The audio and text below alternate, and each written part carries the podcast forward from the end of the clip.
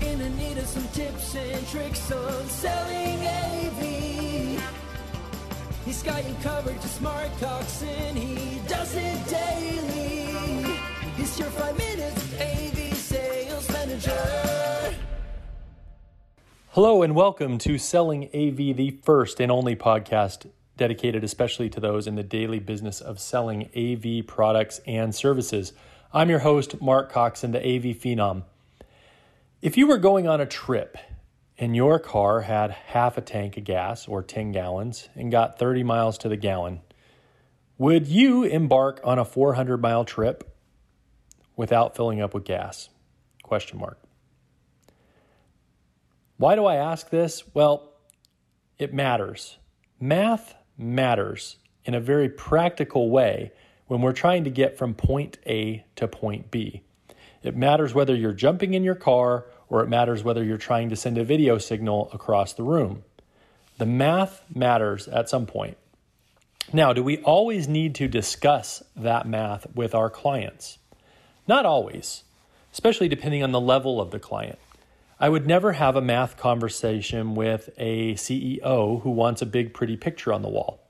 Now, I may have a math conversation with the IT department when we're talking about how much bandwidth we're going to take up on their switch if we're using an AV over IP solution. But those are different use case scenarios. So, does the math matter? The answer is yes, it always matters.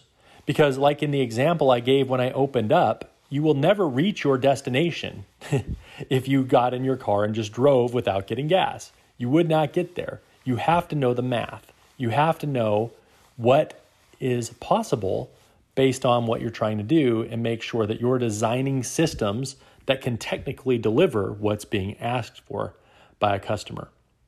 Again, you don't always have to discuss that math with the end user, and perhaps your role within the company means you don't have to know the math, and that's totally fine.